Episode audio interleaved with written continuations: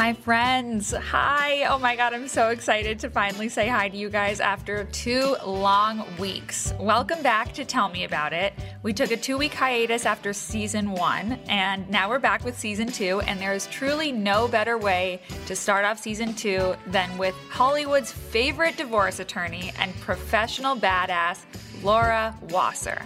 So, not a lot has happened in the past two weeks in my life. I mean, I got the vaccine, which was exhilarating. But beyond that, I was actually just telling my incredible producer, Catherine, this story, and I thought I'd let you guys in on this cautionary tale as well. So there's this woman. You probably have seen her, like she's been on the news. There's been a million articles written about her. Poor thing got Botox in her forehead. And when she went home after she got Botox, I think she noticed that one of her eyebrows was like lower than the other. So she went back to this doctor or Medi Spa or wherever she went, and they put more Botox to lift her other eyebrow. Now, what that did was either like it migrated or she just put too much and it like actually affected the muscle that you need to open your eye. So one of her eyes is just completely shut and the other eye is like overcompensating for this eye, so it's like crazy wide. But it really just reminded me of something that I went through about like two years ago. So I got Botox in my masseter muscle, which is like your jaw, like the corners of your jaw because it's supposed to help with like TMJ and and it also has like an aesthetic purpose so it like makes your jaw look a little thinner. Anyway, I've gotten it a million times before this and I've gotten it unfortunately, I mean whether that makes me smart or not, a million times after this happened to me. I went to a new doctor. I got it in my jaw. Everything was fine. I left. I got a facial the next morning right? And I didn't like, I mean, I've been getting Botox forever. Like, I should know that you shouldn't get a facial right after Botox. But so I went there and I had this appointment and I didn't want to cancel because, like, she has a 48 hour cancellation policy and I would have had to pay for the facial. Anyway, so I get there and I'm like, okay, I, I had Botox like in my jaw yesterday. Like, and she's like, oh, that's totally fine. Like, I've been wanting to try this new machine on you, blah, blah, blah. And I'm like, okay, machine does not sound good for like just having had Botox. Anyway, it's like a microcurrent machine. I go through the whole thing. The whole time, as she's sliding it up and down my jaw, like, I know something ain't right. I come home from dinner that night and my face is fully frozen. Like, my mouth, I could not smile I will include several pictures on my Instagram, but it was like the most insane thing ever. I couldn't smile no matter what I did. And this is something to know if you don't get Botox or filler. You can dissolve filler, you cannot dissolve Botox. So if Botox goes wrong, you're kind of stuck with it. So there was nothing I could do. I was stuck. And I went on family vacation with my boyfriend's family like shortly thereafter. And in every family picture, they were like, Jade, smile. No, okay, no, Jade, really smile. Okay, Jade, like, what's this new sexy face you have? And I was like mortified because like I didn't want to tell them I got Botox in my jaw, but I like could not smile. So I was stuck like that for a year, like straight up. It got a little better like every three months, but it was so bad. I like went to a neurologist, had them like look at me to see if I had Bell's palsy. It was really serious. And obviously I knew I had Botox, but it was so jarring the way I looked that like I just went into hiding for a year. Like I just couldn't it, and it was it was intense. Anyway, so watching this woman's story, I was like I have to tell you guys about my story and my situation dealing with this because it fucking sucks and there are things to learn from this, which are A, you get what you pay for, so go to a good doctor or place. B, don't get a facial after Botox. And C, you cannot dissolve Botox. So you want to make sure they do it right. So after this, go to my profile and I'll send you, like, if you DM me, I'll send you the really good ones, but I'll put some good ones on my story so you can see. and I'll send you also this girl's profile so you can see what happened with her eye. Poor thing, like, really is going through it. Anyway, that's my little story of the week. Today we have Laura Wasser on the show. There aren't enough good things I can say about Laura, and I am like really, really dying for you guys to hear this episode. I've had to wait two long weeks, and I can't wait any longer because I feel like I got a full hour long intensive lesson from the Queen of Divorce herself. We talked about marriage, divorce, prenups, custody, premarital planning, and much, much, much more. So if you're single, if you're married, if you're thinking about getting married, if you're thinking about getting divorced, You will definitely benefit from listening to this episode no matter what stage of life you're in. We talked about the things that Laura suggests doing before you get married and what we definitely need to know about our partner before we even think about walking down the aisle. She listed do's and don'ts, the laws we should know about both marriage and divorce, and let us in on the most shocking things she's encountered throughout her career. So, as you know, I asked you guys to send me your questions for Laura, and thank you guys for doing that, by the way. So many of you had questions about prenups and postnups. Poor thing was probably exhausted after our interview because I asked her all these rapid fire questions for like an hour straight just to make sure we answered all of the questions you and other listeners submitted. You'll hear us talk about it in the episode, but Laura has been in my life since my parents got divorced when I was 16, and she actually represented my dad in my parents' divorce. She is the woman you want in your corner if you're getting divorced, just ask Kim Kardashian, Angelina Jolie, Johnny Depp, Stevie Wonder, etc., etc., etc. So now let me give you the lowdown on Miss Laura Wasser. Laura Wasser is a family law attorney at her firm Wasser, Cooperman and Mandles, and the founder and chief executive officer of the online divorce platform It's Over Easy. But you might know her as the inspiration for Laura Dern's character in last year's Oscar winning movie A Marriage Story. You know that really depressing movie with Scarlett Johansson and Adam Driver where they're getting divorced? Yeah, so that attorney is supposed to be Laura Wasser, and it actually was filmed in her office, which is a fun fact. It's Over Easy not only has the greatest divorce related business name of all time, it's an accessible and affordable resource to dissolve a marriage. Laura is also a New York Times bestselling author of It Doesn't Have to Be That Way how to divorce without destroying your family and bankrupting yourself. She also gives great advice on her podcast, Divorce Sucks and All Is Fair. Hi, Laura. Hi, Jane. How are you? I'm well, thank you. Thank you so much for having me. Thank you so much for coming on. Fun fact Laura actually represented my dad in my parents' divorce. So that makes us like family. Yes. And I love your mom. I knew yes. your mom from before from like the Shelli Azoff days. Yes, yes, and yes. I think her book Girlfriend's Guide to Pregnancy actually got me through my first pregnancy. I no all the other books were so dry, and I read hers and I laughed until I cried. She oh, was so funny, that. and so when we were going through what was a very very amicable separation with your parents, I just I loved her, and I was always not that your dad wasn't making sure too, but I was always making sure she was okay. Oh, she, you so awesome sweet. parents. I love that. I love that. So yeah, you probably know me better than I even know. You know, yes. you know more about my life than I even know. So can you just like, I have so many questions for you. Like, we asked our listeners, we just got so many responses when I told them that you were going to be on. And I have so many questions. Like, you're going to be horrified how little I know about all this. No, world. I'm not. I'm not going to be horrified. And I love that you want to know because I feel like so many people get into long term relationships or marriages or Definitely. even divorces and they have no fucking clue even what the law is in the state of California or wherever they live. So I I'm really glad you're asking. I really okay, want good. people to talk about it. Okay, so can you run us through your background, kind of? Like, I didn't realize you grew up in LA. Yeah, I went to Beverly High. Oh my God. Did yes. you ever leave? I left when I was a junior in high school. I went to boarding school for one year in Switzerland and then okay. I got the travel bug. So then after I graduated from high school, I lived in Australia for a year.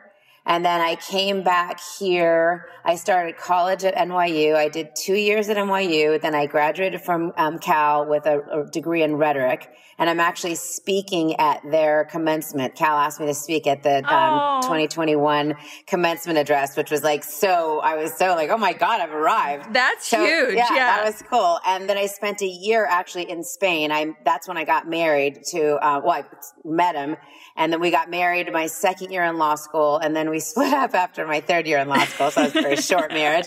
And um, I decided to practice family law really because I had to make some money after my husband and I split up. I had like a lot of debt and a dog and I wanted to start making money because I had been working for like a nonprofit before for like disability rights. Yeah. And although I know how important that is, I really needed the cash. So I asked Right. my dad if I could come work for him just while I waited for the results to the bar exam. And he's an attorney. And he's an attorney. He's Okay. a divorce attorney too. I'd never thought that that's what I would be doing, like working for daddy and the same boring thing that he did for all those years that I was growing Thank up. God you did. And I did. And like, I never left because I loved it. Not only is the money good, but it's so fascinating to problem solve and learn about people's lives and human nature and the heartbreak that they go through and their next chapters.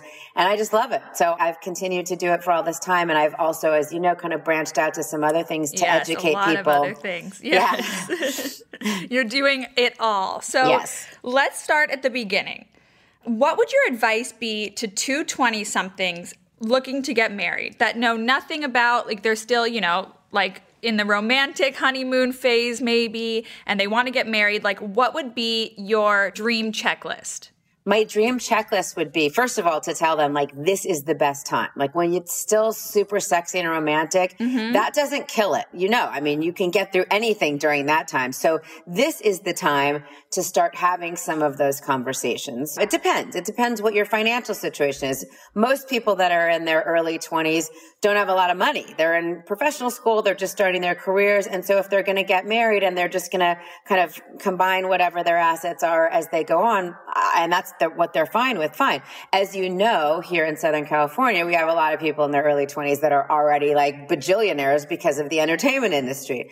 Those people may need to give a little bit more thought. I think the first thing I would say on the checklist is learn the law. In California, from the moment you get married, anything that you earn or create, you write a screenplay, you paint a painting, start a company is going to be community property. So if you don't want that to be community property and your efforts in doing those things, like continuing to write more screenplays or songs or whatever, then you need to carve that out. Also, if you're married for a certain period of time, the person who makes more money is going to have to pay support to the person who doesn't make as much money. If you're not down with that because you make a ton of money and you don't really want to have to supplement the other person's, again, another carve out that you could do in a prenuptial agreement saying, she makes her own money. She's cool with that. I make my own money. I'm cool with that. We don't need to have a support arrangement. You can't put anything in prenups that has to do with kids. So if you're going to have kids, married or not, we're going to get into a whole prenups section okay. because okay. and we need to dissect that topic deeply. But going back then, I, the other thing that I would say is I think that some it doesn't necessarily need to be counseling, but some kind of therapeutic exercise should happen relatively early on because again during the yummy sexy romantic early days mm-hmm. is when you are best able to kind of learn those skills and hone those tools later when things may not be as great it might be harder to have some of those conversations if you haven't already gotten those tools so i say right. do it early if this, if this is someone you're serious about do it early yeah. So have those conversations, like the conversation about therapy, the conversation about a potential prenup, knowing the laws, just starting those conversations early. Yes. Um, so, what are things that we should think about or know about our partner prior to getting married? I mean, I think prior to even moving in with somebody, yes. you should know. I think you should know. First of all, I think if you're going to kind of cast your lot with somebody, sign a lease with them, buy a home with them, marry them, mm-hmm. you should know a little bit about their financial background. Do they have a lot of student loans? Do they have credit card debt? Are they a drug dealer? These things would be good to know before you start to live with someone or, yes. or, or, seriously date them. So that's important too. And also kind of what are their values? You know, I always used to say when I would have like drinks with my girlfriends, I, I don't want a cheap guy. Like if I'm with at dinner with a guy and he doesn't leave a nice tip, mm-hmm. even if, you know, it's, it's, not about splitting the bill with me, but I don't like cheap. So things that you, that you know that are important to you, you need to know that right away. And then I think also, and this will be a good one for you too, family. I want to know what he thinks about family, how he feels about his family, what his family dynamic is and background mm-hmm. is, because, you know, as we get older, our parents come to depend on us a little bit more. Family becomes more important because those roles change. So you might want to have that conversation where you're like, Hey, my parents are getting older. I don't want to put them in a home. They probably right. are going to have to come live with us. Are you down with that? Those are the kind of things that I would be asking in those early kind of moments of a relationship if I thought it was going to be serious. Right. So your father is a divorce attorney. Uh-huh. So did he when you were getting married, did you do this whole checklist? Like did you go to counseling like No. we weren't in any kind of counseling before we got married. Remember, this was in the early 90s. It wasn't right. as prevalent as it is now where everybody goes to counseling. Um, and my parents were super cool with me growing up, as I know yours were, where they were like, do your thing. Like, yes. I mean, can you imagine in the middle of high school, I go to Switzerland or in the middle yes. of college, I go to Sydney, Australia? They were like, I don't know. She gets good grades. Are you like that with your kids now? Like, I hope I can hold on to that. Yeah, I am like that with my kids. Yeah. And again, now that I have a teenage son, I have a one 15, almost 16 year old and one 11 year old. And Oh. I, I do try to be like that. But again, as a parent, it's hard because all you're thinking about all day and all night, it's always there is, is something going to happen going to to my die. kid? Yes, Yeah. yes, constantly. I'm amazed always that me and my friends made it through our, our teens. I Oh mean, being, being at Beverly Hills High School in the 80s, are you kidding me? Yeah. Even just like living in Malibu, like my dad and my step siblings are 16 driving on PCH. Is there anything else you would suggest doing before you get married to have like a better chance at success? Is that the kind of where the counseling comes in so you can kind of know how to deal with harder issues? I, I think so. Also, obviously, kids. Like, as you know, I got married that one time, you know, when I was 25 and then got divorced when I was 26. So we didn't have kids, but I have kids with two other guys. And I think even though I wasn't really interested in getting married to them, I knew that they were going to be in my life for the rest of my life because we were having kids. I think it's really important, maybe even more important than figuring out if this is somebody that's going to be a life partner, figuring out if this is somebody that you could raise children with. You might want to know mm-hmm. what their values are. How do they feel about education, religion. You know, my ex husband and I actually never had a conversation about any of that. He was Roman Catholic. I was Jewish. Like we never talked about that because we were so young. We never talked about kids, which ended up not being an issue. But both of the men with whom I have children, I knew no matter what that I was going to be able to co-parent with them forever. And that to me was everything. That's excellent. Yeah. So after your first marriage, like, because you haven't been married since, were you like, No. like, are you a marriage cynic? Do you feel like because you've seen so much, like you're like, I'm not touching that? No, I like- love I love a good wedding. Ask your dad. I could, Yeah. no one was more excited to be at that wedding than I was. No, I just for me it didn't make sense. I was 25 when I got married. The Yeah. pictures were beautiful. I mean, I just there wasn't you probably looked like a knockout. I, I did. But I never thought of another reason that was super important. I just, that level of commitment, I didn't need a piece of paper for. So I don't have anything against it, but for me, it was just not necessary. Okay, so what what are some red flags you shouldn't ignore before getting married? Um, refusal to communicate. Communication's everything in a relationship. And if you have a partner who, when there's a tough issue or a fight or, or even just, you know, sharing of information, if he or she shuts down, that's not good at Okay. all. You need Okay. to be able to communicate. And like I said, if it's hard, if you guys don't have the same communication styles, you have to figure out a way to make it work. This is going to be the person that's most important that you communicate well with. You have to get on the same page about that. And that can happen like through couples counseling or premarital Yeah. counseling or whatever. Yeah. Or just continuing to try. I think that's the only thing maybe on this planet. I mean, so please God, don't strike me when I say this, but I'm Catholic, so hopefully I I'm good. Premarital counseling is one of those things that the Catholic Church actually got right. Like it's essential. Yes. It's so helpful and you really should like solve a lot of those problems before Yes. or realize that you shouldn't get married in those Exactly. sessions. Or realize that you have to kind of adjust your thinking on certain things. Yeah. So what do you wish that you'd known before you got married? Oh gosh. I mean, I actually think as I walk down the aisle, my parents remind me that I would be like, how crazy is this? Like, I don't even know that I thought that I was going to stay married forever. I mean, I would have, Yeah. I probably would have waited. I don't know that I re- really wanted to get married. He did. He was from a much more traditional family and it was important to him. And I was kind of like 25 going like, we're going to have a fucking amazing party. Right. And so like, it was at the Bel Air Hotel. It was oh, beautiful. Oh, yeah. I mean, it was a ton of fun. We had 10 bridesmaids, 10 groomsmen. Everybody was gorgeous, Euro. I mean, it was great. So I, I probably didn't put enough thought into it. I probably, even if you had asked me back then, like, is this who you're going to be with for the rest of your life? I probably would have been like, uh, no comment. You know, I, I, I, that wasn't exactly my thinking, but it was a great party. And we did. We had a great time when we were together. Uh, that's lovely. I feel like everyone deserves a first marriage like that. You know what I mean? Just get it out of your starter system. marriage. Yes. Exactly. So I polled our listeners and asked them what they wanted me to ask you today. And I was shocked, like so shocked that so many of them came back saying they wanted me to ask you about prenups and postnups. It's like everyone wants to know about them. So I'm going to ask you a lot of questions. Okay, so a prenup, co- contrary to public opinion, is not a contract for your divorce and how it's going to go. What a Okay. prenup is, is an opportunity for a couple to A, first and foremost, learn what the law is in their state when they get married and then decide if that law works for them. So like what I was saying about community property in the state of California, if you're like, yeah, I've been kind of being an artist for 15 years and I don't know that I want to share my art with my partner that I'm now getting married to because it's kind of my thing. Yeah. You carve that out. Same with support stuff. So those are the two real big ticket items that we have. So having the conversations where you say, this is what I'm not good with and this is what I'd like to carve out of it. The other thing is a prenuptial agreement kind of confirms what each party has going into the marriage. Okay. So I came into the marriage, I've got a futon, three yeah. clash posters, my, my, engagement ring, and like yes. some jewelry or whatever. But saying all that stuff so that there's never any question. Because if you're married a long time, somebody could be like, well, I thought we bought that futon after we got married. You're like, no, no, no. Do, do people even have futons anymore? Am I still like dating myself? Anyway, I, haven't, I haven't seen a futon in a long time.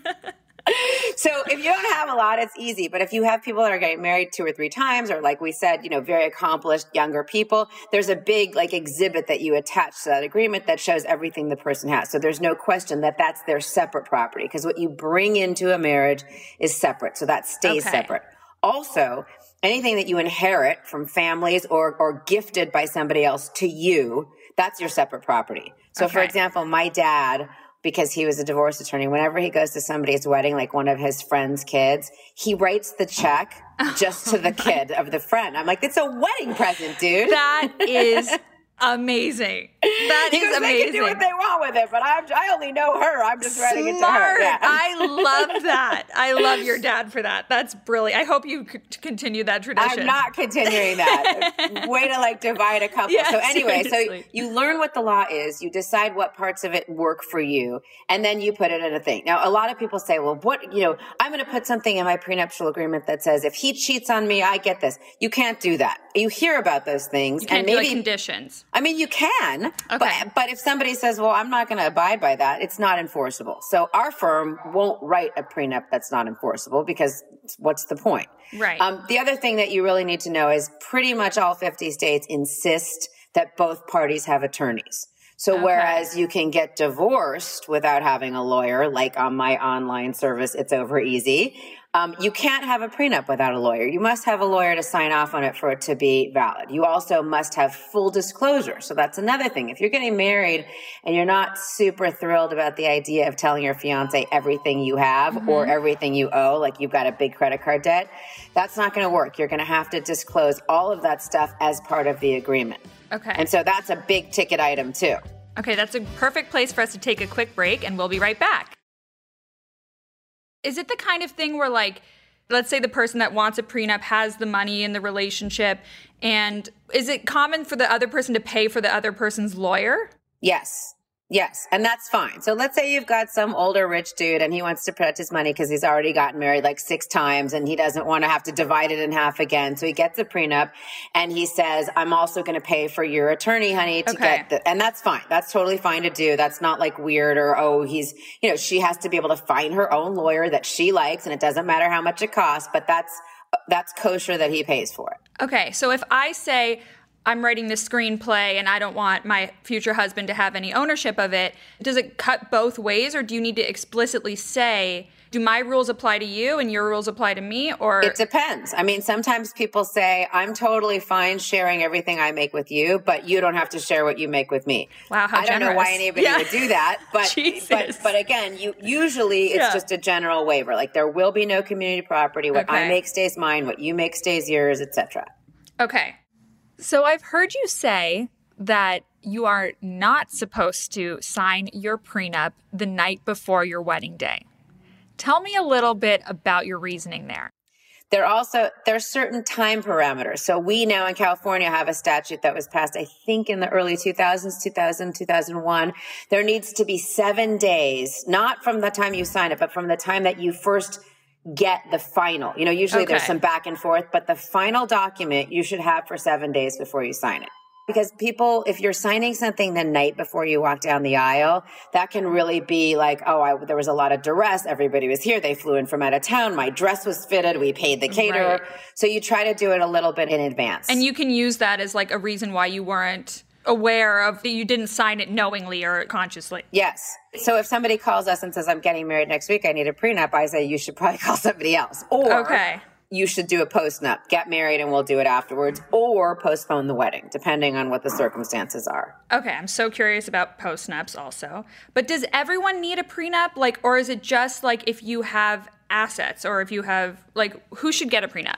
Well, here's a better way of answering it. Who shouldn't get a prenup? You don't need a prenup if you're okay with the laws in California, which mm-hmm. are that there was probably going to be some support if one party makes more than the other. Okay. And that everything that you make and earn during your marriage is going to be community property. If you don't right. mind that, like I said, two young people starting out, neither one having very much.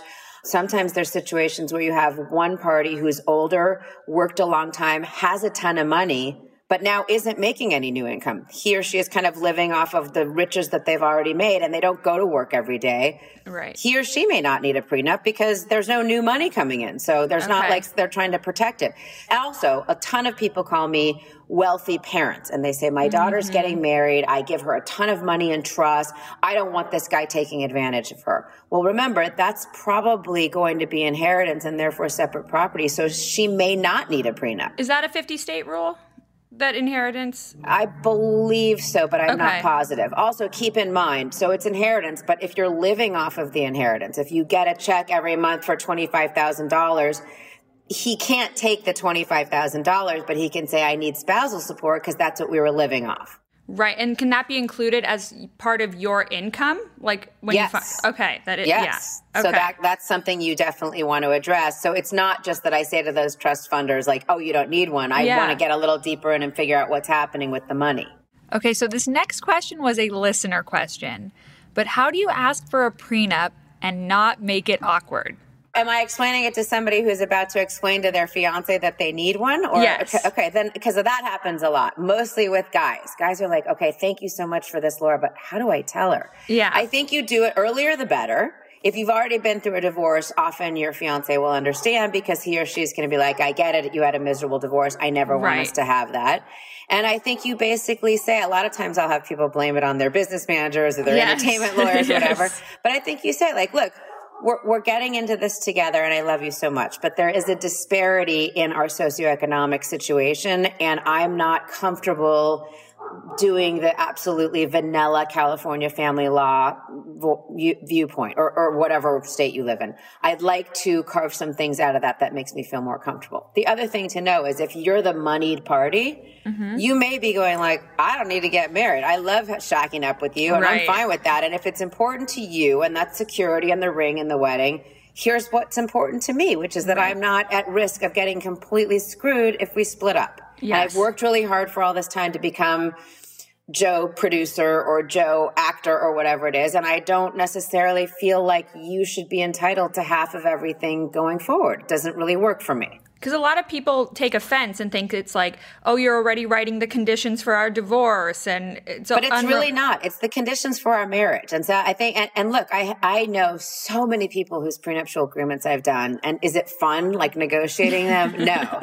but they've stayed together, and I think yeah. one of the reasons they've stayed together is it really is a great communication tool and an eye opener and a an expectation creator. You can create more realistic expectations, and it's not like one person's getting screwed. Another one of the checklist things, in addition to having an attorney and the time period and disclosure, is also it can't be unconscionable. You can't have something where if you're married for 20 years, your ex-wife is going to be living in a refrigerator box under a bridge. That won't right. be upheld either. So it okay. has to be relatively fair and comport with the lifestyle and stuff like that. So it's not okay. completely one sided all the time, but it, will it protect one party or the other? Yes. And another thing that we also will put in them is some death benefits. So if you mm. do have somebody that's getting married to somebody much older than them, you can always change your will. You know, you hear these stories about guys leaving their entire estate to their Filipina, you know, caregiver, and the wife's like, "What happened?" Yes. Well, you can change your will anytime, but you can't change your prenup. So sometimes in a prenup, so that would override the will. Yes, the younger wife will say, "I want to I want you to agree to give me at least this." And even Wow. if you change your estate plan later on, I'm for sure getting at least this. Okay. This house we live in or whatever it is. So that's Wow. another thing that's an important and sometimes people really are very happy to have that because they wouldn't get that otherwise or they wouldn't have that protection or security otherwise. Yeah. And if there are kids, like let's say it's two people that already have kids and are getting married, can they be in the prenup if they exist already? No. No, I mean, we mentioned that they exist and they would be in the estate plan. But Okay. that's another thing. That new young spouse might go, look, I know you have your kids. I know you're leaving a lot of your money to your kids. I don't want to have an argument with them at any point. Carve out five million for me if you die, or let me live in this house we own together. Okay, so we're talking about someone who's a little older, maybe. But on that note, tell me a little bit about sunset clauses because I do not know what th- those are. Sunset clauses are things that other people, not my firm, will put into an agreement that says Okay. after 10 years, this goes away. We don't do a sunset clause. I mean, I think because sometimes people get married and they look, look, if I can make this work for 10 years, I don't need a prenup anymore. Okay. Another thing that could cause a prenuptial agreement to not be enforceable is if it's promotive of divorce. Okay. So if there's something in the agreement that would make one party or the other want to get divorced. Now, if you're a wealthy woman and you marry a guy and there's a five year sunset clause that says in five years this agreement goes away and things aren't going so well at four and a half years, aren't you going to be like, I think I'm out because I don't want to have to deal with the sunset Yes. clause? Okay, so that is promotive of divorce, and that's why we don't include them. Other lawyers do. I think it's a risk, and I don't want to do anything that's risky. Sometimes people will put in there, like at the birth of our first child, we'll do this. I don't Yeah. think that's promotive of divorce, so it's okay. But, you know, I just feel like having something in there that says, if this, then this Right. can be promotive, and that, that's why we won't do them. And if you're feeling each other one night and it's getting hot and heavy and whatever, and the person's like, fuck the prenup, let's rip it up, I don't want to deal with it, is is that legit? No, because the prenup will always say if we're going to uh, if we're going to amend or terminate or change this agreement, it must be done in writing. So you could say fuck the prenup and tear it up, but then somebody would also have to have like Yeah. a typewriter next to them to start writing up the thing that you both signed saying we're done with the prenup. Ripping it up is a lovely gesture, but it isn't going to get it done. Okay. So if your partner presents you with a prenup, what are some things that you should look out for like to protect yourself? Like what are some things that are sneaky things people sneak in there to like try to screw the other person? Oh gosh, that would really depend. I mean, just it, I think it would depend a lot on what somebody's earning. For example, I have a company; it's a startup. I work at the company, and it's my separate property. If I put in the agreement that any money that I earn from that company and any increased value in that company is mine, I would imagine that my spouse would go like, so wait a minute, all of your community efforts, every day you get your little briefcase and you go to work and you're working, but you're not working for us. You're just working for you. I don't Right. think I'm down with that. So you have to think about that kind of stuff too. I mean, Okay. I can't give you all the loopholes because Yeah, yeah, truthfully, yeah. I don't actually, we try to do things very transparently so that everybody understands. I always find like if there's something that's complicated, that's going to be the thing that's going to hold it up. And I have had lots of clients, especially lately, say to me like, why did I even bother getting a prenup? I just spent $2 million trying to make sure everybody knew it was enforceable. So for us, it's really Oh, important to do very clear prenups that everyone understands with enough disclosure with both parties having lawyers because otherwise it can be a real problem if you're having to argue to defend your prenup. That the whole point of having one is so that it makes things easier later on. Right. So have you heard that the new prenup is an NDA? Have you heard these rumors? No, I haven't heard that. I mean, Okay. most of our prenups have a confidentiality section in them so that then it says you can't, you know, disparage the other person or whatever. You know, NDAs have always, and again, there's so many NDAs in Southern California. Everybody has one for everybody that works in their home and whatever. Yeah. As an attorney, everything that I talk about with my client is privileged. So I don't really have to worry about an NDA because it's already, NDA is right there. Right. I, I think people throw NDAs around a little bit too often, given the, the fact that, that we have a little thing called the First Amendment.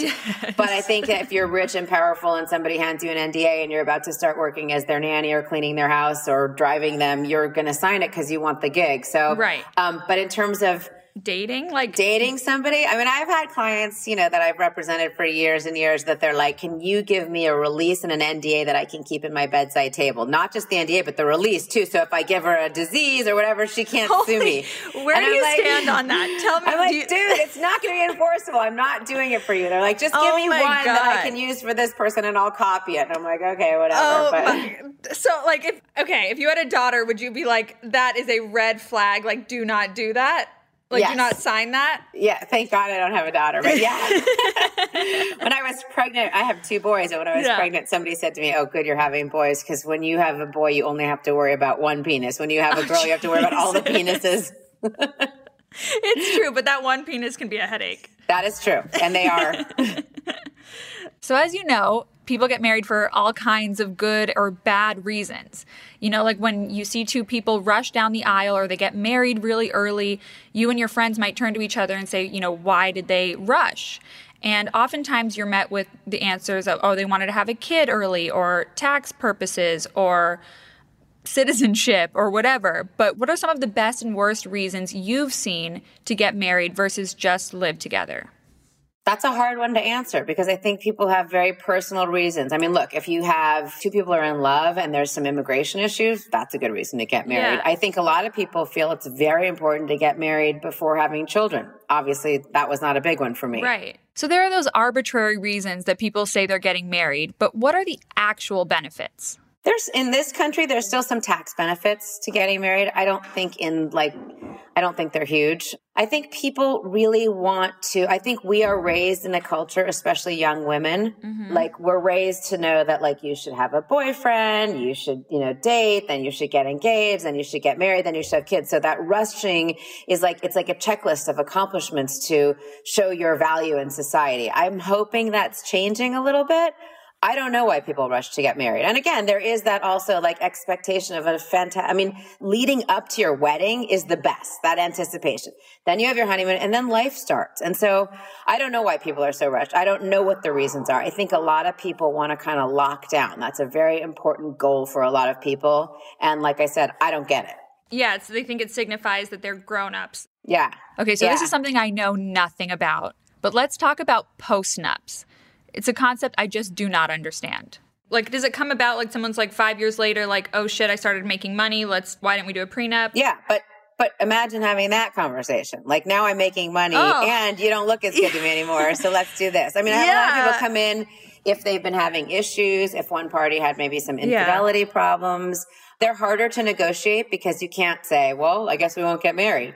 I guess you could say, right. well, oh, we'll get divorced if we don't do a postnup. But again, that's really not a good reason. Like there, I have seen postnups that have been, you know, negotiated and executed. And then like a month later, the people break up. And that could be a reason for not having the postnup be valid because they were just divorce planning. So sometimes there'll be something oh. that happens, oh. an event if somebody inherits a great deal of money or if somebody, you know, some, they sell a company, it makes it big. There's sometimes that, that makes sense to do it. Sometimes it really is like what I said before. They just didn't have time to do it before the marriage, but in good faith, they both wanted to kind of carve out some of the stuff. We don't do as many because like I said, they're a little bit more difficult to negotiate, but yeah, I can understand taking offense in that circumstance. Like I'd be like, "Fuck you! What are you talking yeah. about? We're already in this." Yes. I mean, I guess if it's happening like a couple months like after and you just like genuinely forgot to do it, but prenups are amendable, right? Yeah. Yeah. I mean, rather okay. than having a sunset provision or ripping it up, you can say, you know what? We've been married for 10 years. And although I'm not going to do away with the prenup, I'd like to give you 50% of my ownership of this house that we live in. And that's totally cool. Okay. You can do that. That's called a transmutation. And you don't even have to really amend the prenup. It's just a transmutation agreement where you can give part of what you have that would otherwise be either community property or separate property and change it. Okay, so let's say you're not the spouse with all the money and you're not the breadwinner. What are the other ways that someone can protect themselves financially in a marriage?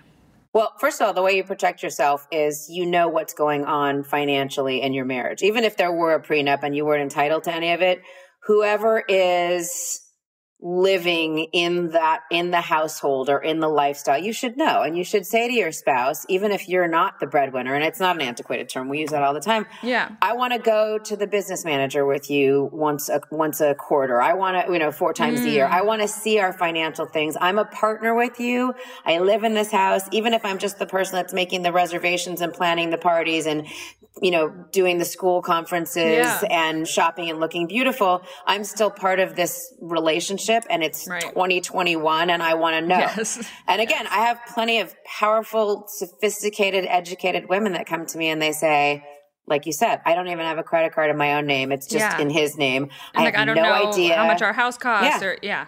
I have no idea what we earn. I have no idea what we spend. I don't know what we owe. And look at all the people that you've seen even in the last few years that all of a sudden realized they had no money and their husband was driving a Bentley and flying private, whatever.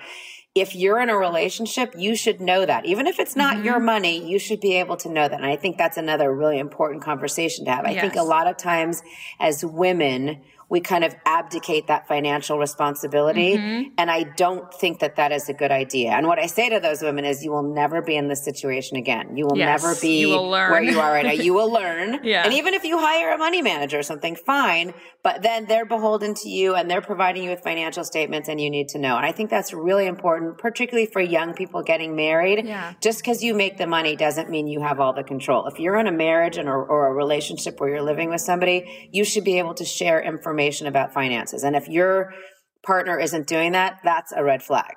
So, what do you think about women hiding money?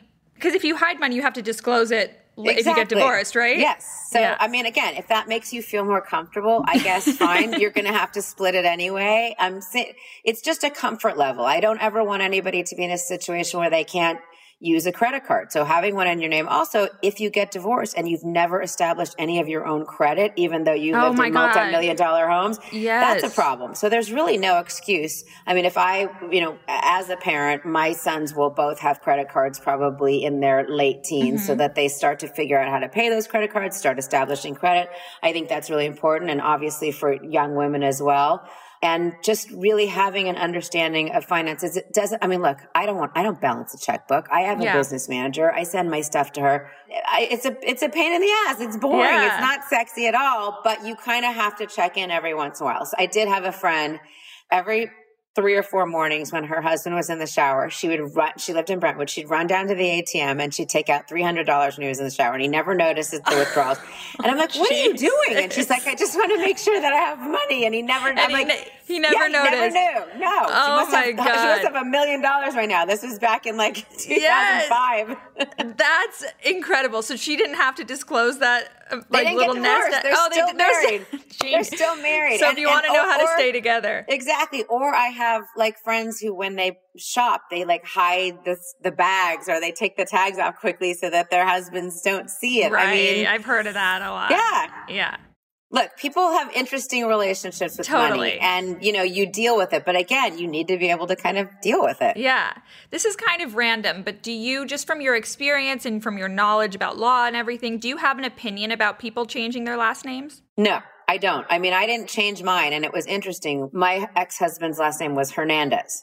And when at one point we were talking while the divorce was kind of processing, he was like, we should get back together. And I was like, I don't know. And he goes, and when we get back together, you will change your last name. Mm. And I was like, mm. this was never an issue. Yeah. I think a lot of men want their wives to take their last name. I think a lot of women, like my mom and dad got divorced when I was a teenager, but she never Same. changed her name back.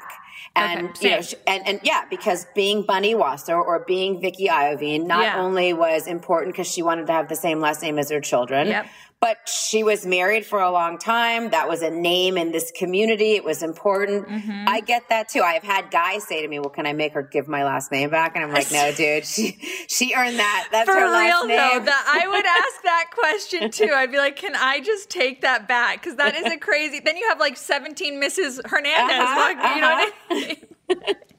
That's genius.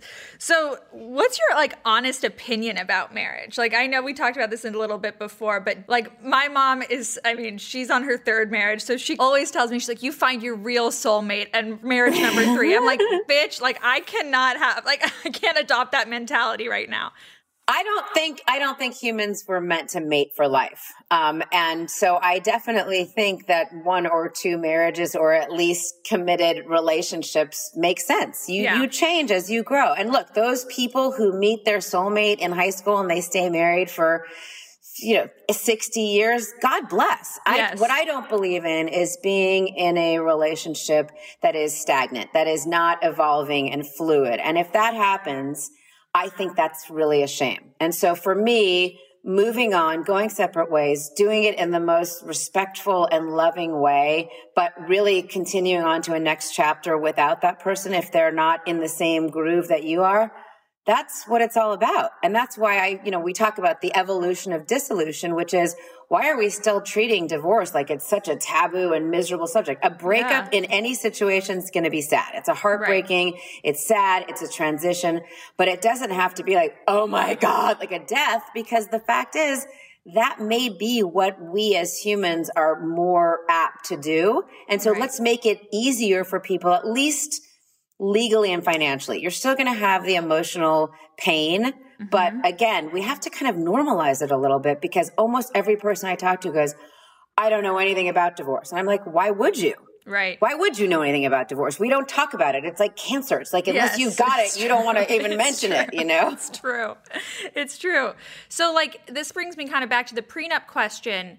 So a prenup kind of can create an easier divorce, right? Like because it can kind of just set up some preliminary terms. So if you don't have money and your partner doesn't have money and you really have no other reason to get a prenup, should you get one just to make your potential divorce easier?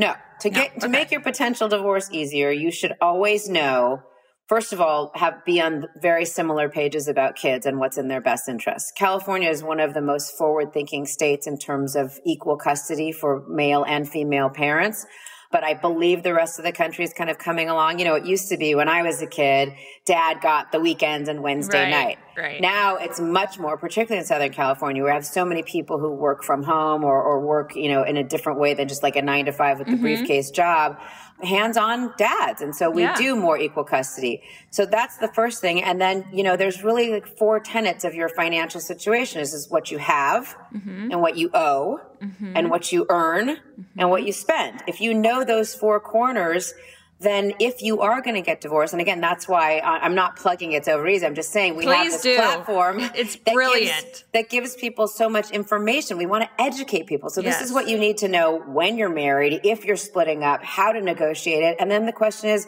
if you don't have a lot of assets and if things are pretty simple, hopefully you keep them simple and you continue to grow them and you make money and you're happy and you thrive in your relationship. If you don't, you go back to what's going to be best for our kids and what do we have and what do we owe? Because we can divide that up.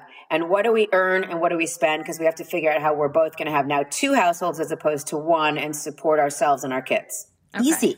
Yeah my god, it sounds easier than I bet it is, right? I'm like, well, get another you know, person when, in there. When you're going through what is a complicated legal procedure because of the forms and the language and everything else, and you're spinning because you don't know who's going to be your date for New Year's right. Eve, and is he going right. to be with somebody else, and another woman's going to be right. in bed with your children in the morning, schnoogling and all that. Yeah. it's hard to process even the simplest yes, of information. It's true. It's true. It can be clouding. So, what's like, in your experience, what's the number one reason that people get divorced?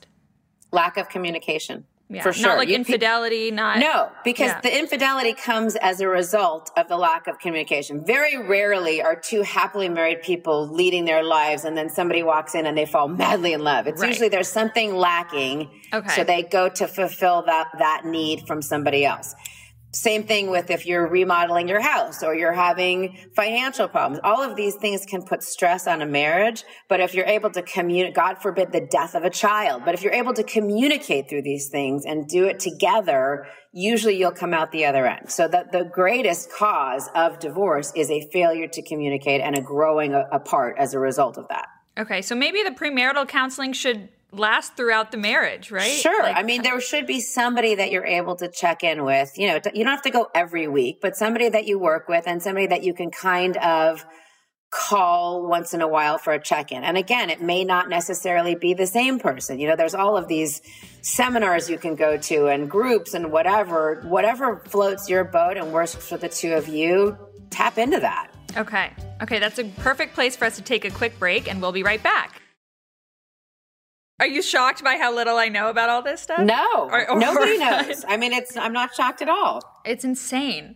I'm, I'm doing this so hopefully I don't have to call you. Are you dating somebody right now? Yeah, Are yes. you getting engaged? it's probably like it's on the horizon, but not yet. Okay, okay. So I'm like, this is all on my mind. this is, all, and I'm also terrified. So, what is the big difference between separation and divorce? Because there's definitely a gray area there.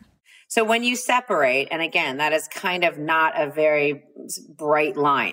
Separating is one person saying to the other, this marriage is not fixable. And generally moving into a separate residence, although Okay. we have seen people live under the same roof, particularly depending on the economic situation, but being Parents separated. did it was so Yeah. weird. it's weird and it's hard and you have you know people do, do something called nesting where the kids stay in the house and the so you if you're going to separate and you really and the reason people separate now this is different in other states but in california once you're separated that community property stream stops Okay, Meaning- so right there. right you separate and you go work on a movie that movie that you worked on that money you get as your separate property Okay. okay and the same will go for a length of time you're going to pay support in california usually you pay support for about half the length of the marriage mm-hmm. so if you're married for five years you pay support for two and a half once you Oh, hit 10 years that's deemed a long-term marriage and so support may last longer than just the five years. Is that years when you get alimony? that Like alimony is support. No, Okay. you always you get alimony after one year. If you're oh, married oh, you for do? one Okay. year, you'd get it for six months. I mean, Okay. just. But again, if you're not, if there's a blurry line as to when you separated, I had. I had a client, he was a rock star, and he was separated. He had moved somewhere else. He even had another girlfriend. Yeah. But for whatever reason, his ex must have given really good blowjobs because he kept going back for those blowjobs Amazing. A few times a month. And she was like, Oh, we're not separated. You should have heard the stuff that he told me when his dick Oh, was in my shit. mouth. Oh, and so oh, we had this big argument about whether what the date of separation was. So you don't need to like legally file for. You should, but even if you legally file, if you're still going and getting blowjobs, it could Oh, be her no perception way. that now you're reconciling. So you really need to not Wow. act like you are married anymore. and you lost because the judge this- was yes, like, well, the judge was like, she had an expectation that they were working on their marriage. you're There's still no having better way to work- transactions. Yes, and so Damn. rather than paying support for three years, he paid support for four years because he was doing that for about a year and a half. Wow. After they'd separated, yeah. how long can you stay separated?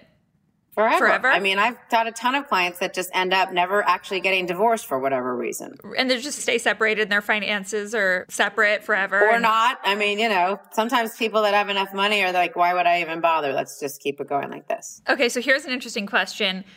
How do you feel about people dating separated people?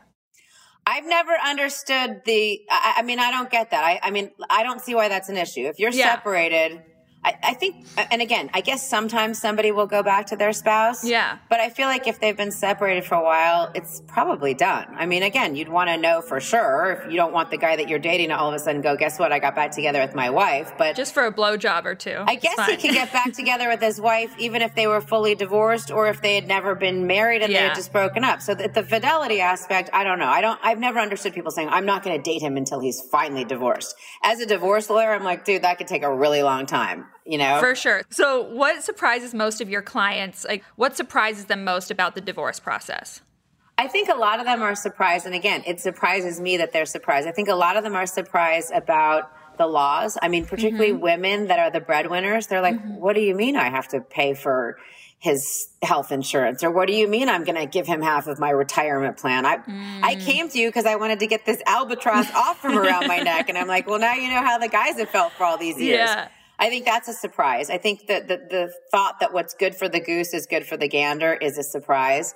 I think it's very surprising to people that whoever is the more moneyed spouse will often end up paying the other party's attorney's fees. So you're like oh, like, no way. I have to pay for that bitch too. That's a big one. And and again, because in California we want to have what's called a level playing field. You can't have Right. somebody hire like badass Laura Wasser and then, you know, somebody else doesn't have an attorney or get somebody from a mini mall. Yeah. Right. You got to have a level playing field, which will mean that whoever is the breadwinner is going to be kicking it to that lawyer too. And that really hurts. I'm There's shocked. no worse check to You may not want to write a check to your ex-wife, but you for sure don't want to write a check to your ex-wife Can you put lawyer. that in the prenup? Yeah. I will not pay for my spouse's. No, because that would be unconscionable. Oh, Jesus Christ. That is crazy. so, what's your advice? Like, how often do you run into like situations where maybe one person wants to get divorced? Like, do people often come to you like, I'm thinking about getting divorced, but like I haven't told my partner yet? Like, yes. what do you do when that happens? I say, let's, I'm going to give you my divorce 101 speech. I'm going to tell you kind of what it's going to look like. And then you're going to process that and think about how that applies to your situation and decide if you, want to stay or go. I want, I think people, they want to get their ducks in a row. They want to know how it's going to play out with kids and money and houses. So while they're thinking about it, this gives them kind of the knowledge that the, will give them the power to make that decision. That happens okay. all the time. It does. And what yeah. if one person wants a divorce and the other person doesn't? It doesn't. It doesn't have to be a mutual decision, no, right? No, you, you, you if you are getting divorced, you're getting and, divorced, and yeah. eventually it'll just happen. Yeah. Okay.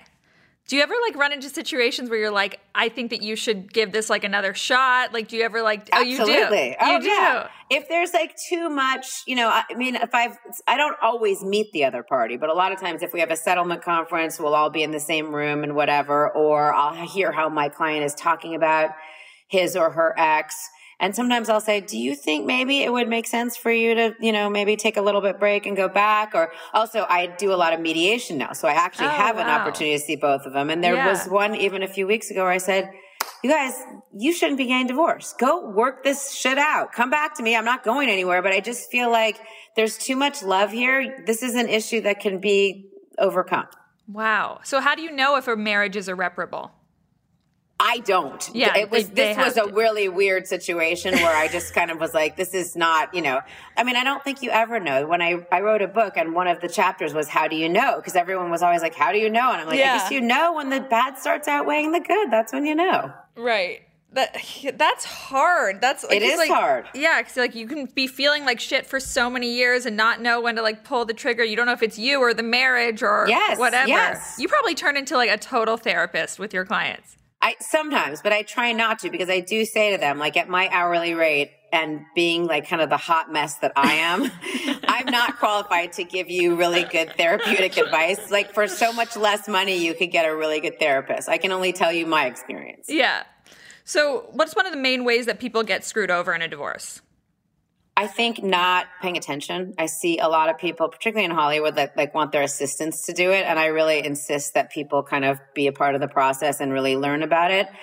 Uh, you know, I, people have come to me and said, I went through this whole divorce and I guess I just wasn't paying enough attention and I'm really not happy with the terms or whatever. Okay. I think a, another thing that can happen is people get too emotionally involved instead of, mm. and, which is obviously you can see that's easy to happen, yeah. you have to really treat it like a business transaction. This is a business transaction. And uh, there's a lot of emotional shit that goes along with it that, yes, you have to deal with, but not as part of whatever this divorce settlement is going to be. And I think people spend so much money and, and energy fighting about things that they really should not be fighting about, especially wealthy people. I have so many wealthy clients and I'm like, what are you doing? Yeah. You will never ever miss this money. Like get right. done and move on. I think people get really caught up in it. So take the emotion out of it to the extent you can.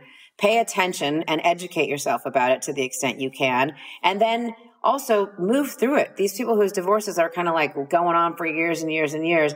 I have ADD, so I have no patience. So I'm like, let's move on. yes, I want a new over. case. I'm done with you but um, I, I, feel like you know they do. They kind of linger, and they and they they just you need to get it done. Right. Something that I've heard you say, and I don't know if you learned it somewhere else, but I love when you say that like in a fight, if one of us wins, we both lose.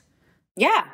And there's no real winners in divorce. I right. mean, really, you're dividing up a pot, even if there's high stakes. I mean, yes, people can win things, but I love when I read these articles online. This person got a big win. This person got a big win.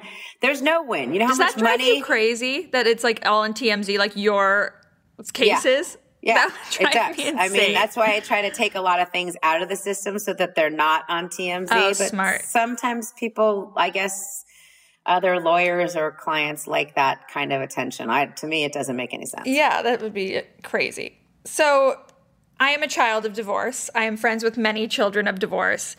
And it can be really scary to like want to rush into marriage when you've seen, when you maybe haven't had a model for a successful marriage. Like, what do you say to those people that are afraid? Like, why are we so afraid of marriage?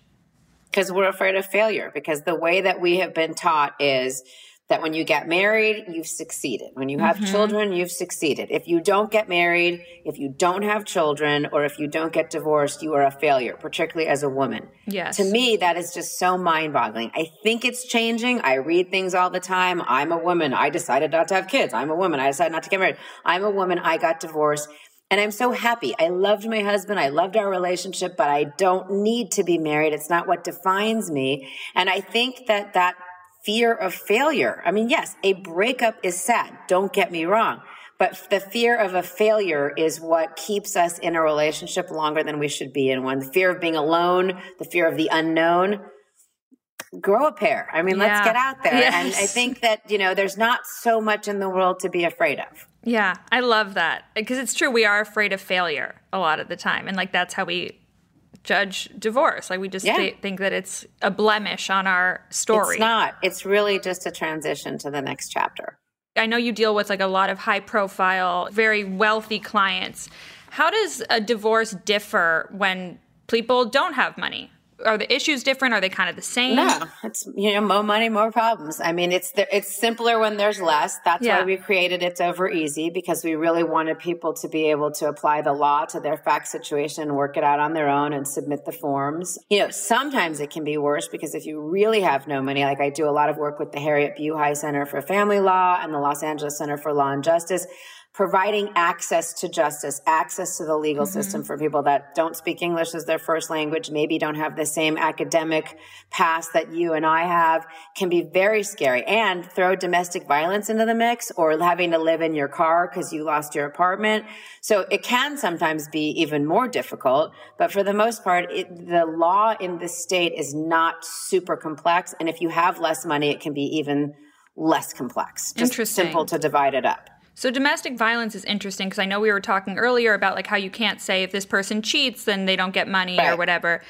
How does domestic violence play into your job? What are the laws surrounding that? So for the first I'd say 20 years of my practice, I don't think I ever had a domestic violence case at the firm. There were a couple that I had when I did my pro bono stuff, but this just didn't happen. What has become very, very common in family law is Everybody's claiming domestic violence. If you get a restraining order against your partner, it's embarrassing for him or her. He or she has to give up their guns. They can't come within a certain thing of you. If that's a person that's a celebrity, it gets publicized right. and there's t- a total blemish on their record. Also, if you have been the victim of domestic violence, you may get more spousal support just mm. under the mm. law because you could be so terrorized that you couldn't possibly make your way back into the workplace. Okay. Um, and so we are seeing a lot of domestic violence. I'm not saying that people that claim to be victims of domestic violence are lying. I am saying that I am seeing a lot of my colleagues using domestic violence as a walk in the door tool that they ask their clients about right off the bat. And I think it's offensive because I think that there are people that really are suffering at the hands of domestic violence and they're not getting the court time. They're not getting the relief they need because they've got some people in there that are talking about right. domestic violence that may or may not have actually happened. And so that offends are, me. Aside from putting a blemish on their character and whatever, are there other can you get more money if you claim that there's domestic violence or? not under you, you don't get more of the property particularly if you know but you could get longer spousal support because the okay. thought is you can't get back into the workforce because you've been you know you have this trauma in your life. That so that's really the only thing. But again, it's a, it's a criminal thing. It gets filed with yeah. LAPD, and if you and you're not supposed to usually go within a hundred yards of someone. So if you're at a Oscar party or a restaurant and she's there. I mean, it's a total pain in the ass. It's one of those things that should only be used in very extreme circumstances, and people are just filing them all over the place now.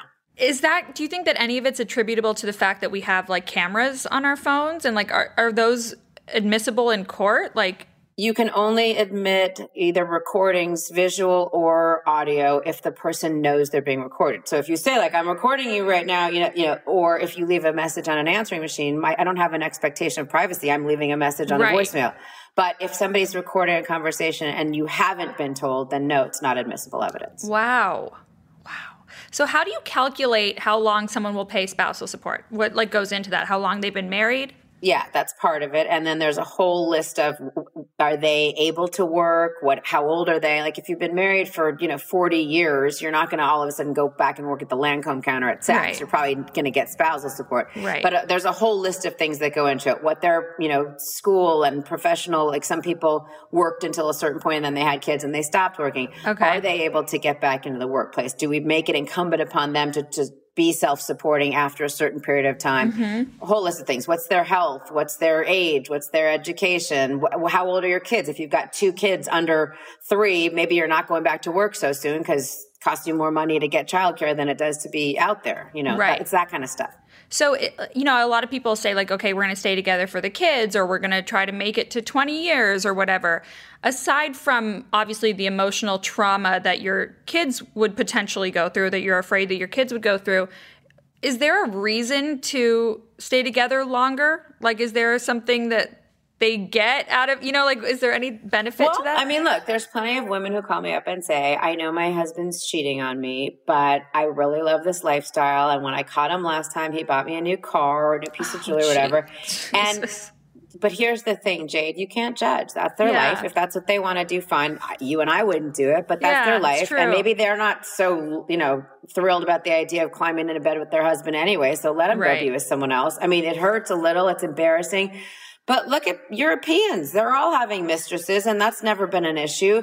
From where I sit, you have to not judge. You have to right. be able to say, this is what this person has chosen and I respect them on their journey. I will say this though. I don't think that kids are as traumatized by divorce as everybody thinks they are, especially if the parents handle it well. I mean, if, if the parents say to the kids, we love you. We're always going to be a family we're always, but we're just not going to live under the same roof anymore. And whatever the parents are going through, they go through it separate from the kids.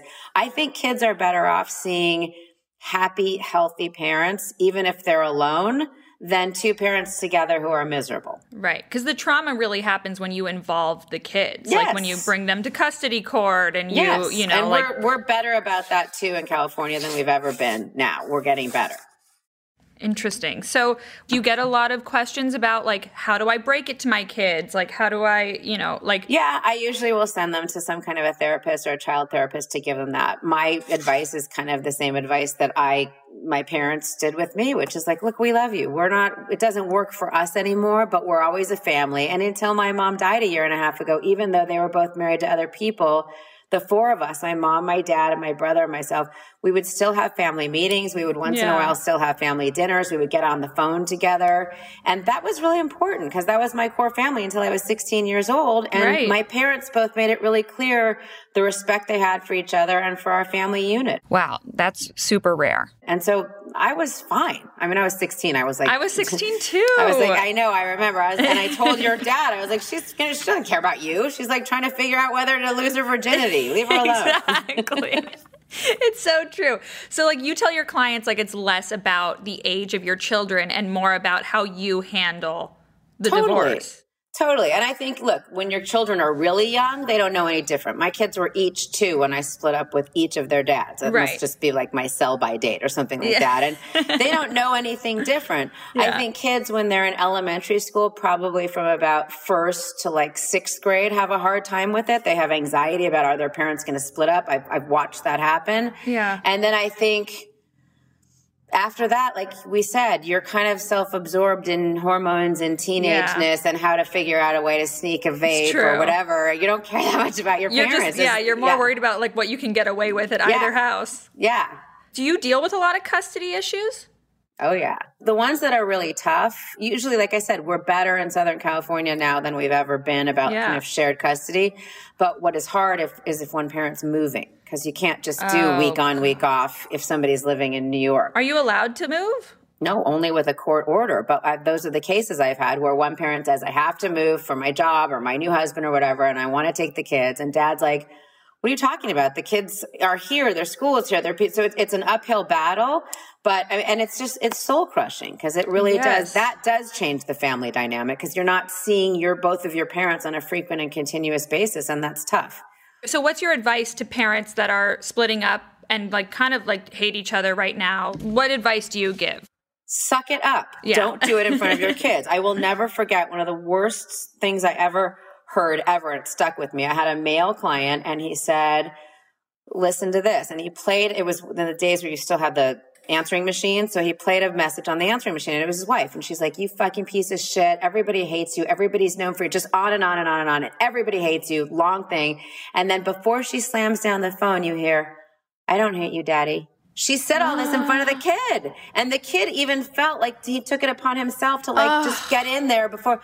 I mean, Oh my who god, does that yeah, to a that's child? horrific. That's horrific. So basically, I, you, I I think you have to. You know, everybody says everybody that comes to my office that had has kids says my most important priority is my kids. If that's true, be kind, Yeah. be cool, be kind to your kids. Try to also be kind to your spouse or to your ex because the thing is.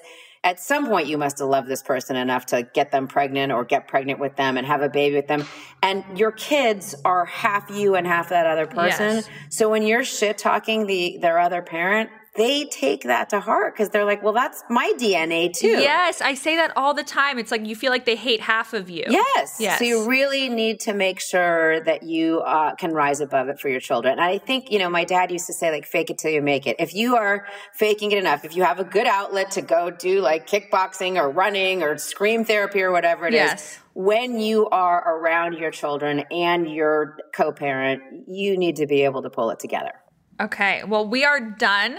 This was like, I feel like I got a full education out of you. I'm like so happy. You're the greatest for doing this with me. Of thank course. you, thank Of you, thank you. Um, so, where can everyone find you? What's your Instagram handle, your podcast? It's over easy. My Instagram handle is Laura Wasser Official and at It's Over Easy. We've got two. I encourage anybody that is curious about divorce, thinking about getting married. It's Over Easy. You can go on. We have tons of information. You don't have to be getting divorced until you actually are like getting divorced. We don't make you pay anything, but there's an index that has all kinds of information for help with childcare and health insurance and budgeting. It's just a great website. It's overeasy.com. Yeah. it's not going to be a self fulfilling prophecy. I really do believe the more that you know, the better equipped you are to be in healthy relationships. And um, thank you for having me. Jesus, every time I listen back to this conversation, I swear I just love her more and I learn something new every time I listen. So hopefully, you guys got as much out of this episode as I did. Let's continue the conversation. Please text me or leave me a voicemail whenever. I love texting with you guys about anything and everything. Nothing is off limits and everything is our little secret, I promise. The number is 415 849 0299. It's also in my Instagram bio and in the show notes of this episode, so call me. Also, please, please, please rate and subscribe to this podcast because damn, does that stuff make a huge difference. So I would really appreciate it. Thank you guys for hanging with me as always, and I'll see you guys back next week.